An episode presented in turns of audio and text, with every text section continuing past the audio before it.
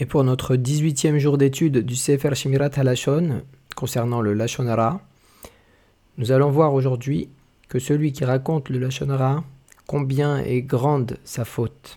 Voilà ce que nous dit le Hafez Rahim, combien est grande la force du Lashonara, qui est équivalente aux trois grands péchés les plus graves de la Torah, comme il est dit dans le traité Arachin, dans le Talmud de Babylone, et aussi dans le Midrash Shocher Tov,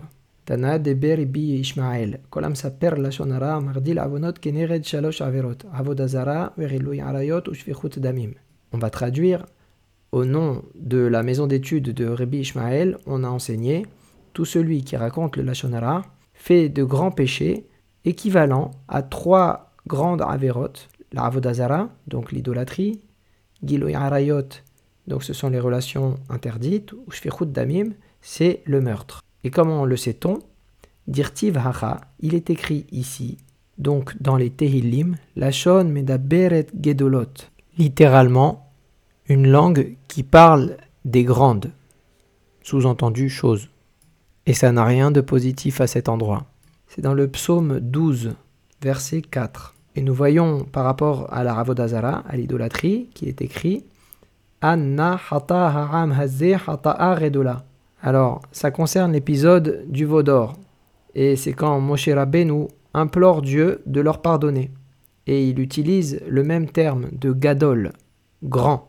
Pour la traduction du passage du verset, je t'en prie, le peuple a commis une grande faute. En ce qui concerne les relations interdites, il est écrit Il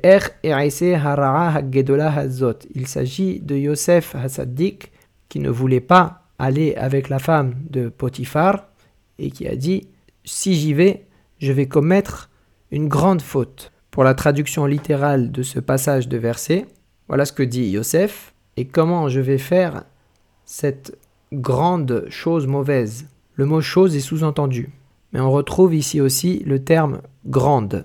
Et en ce qui concerne le meurtre, il est écrit Gadol Awani Minneso, et là, on parle de Caïn qui a assassiné son frère Hevel. C'est au tout début du récit de la création.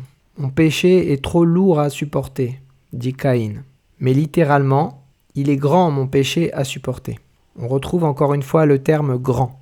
Tout ça pour nous dire que le Lachonara est dur comme ces trois grosses fautes. Autre enseignement, celui qui tue quelqu'un ne tue qu'une personne, ne tue qu'une âme. Mais celui qui dit du Lachonara il en tue trois. Celui qui raconte, celui qui le reçoit, autrement dit celui qui écoute et qui y croit. Et aussi la troisième personne, c'est celle dont on parle. Et d'où sait-on cela? De Doer, Doeg. C'est celui qui avait été raconté à propos d'Ahimeler au roi Shaoul, et les trois ont péri. Le roi Shaoul qui a accepté ces propos-là, Ahimeler dont on a parlé, et Doeg qui les a rapportés. D'où sait-on que Shaoul a péri? Tout simplement dans le verset dans Shemuel Aleph, Vayamot Shaoul, etc. Donc Shaoul est mort. Il a été tué lors d'une bataille. Et il n'a pas péri immédiatement. Il a même souffert avant de mourir. Ahimeler, parce qu'il est dit Mot tamut Ahimeler. Tu mourras Ahimeler. C'est toujours dans Shemuel Aleph. Et Doeg, a rapporté ces propos, d'où sait-on qu'il a été éjecté de ce monde-là? Parce qu'il est dit dans les psaumes Gam elitosra la nesa. Dieu aussi va te démonter éternellement. C'est dans le psaume 32. Donc éternellement, ça veut dire de ce monde-ci et du monde à venir. Et qui a causé cela?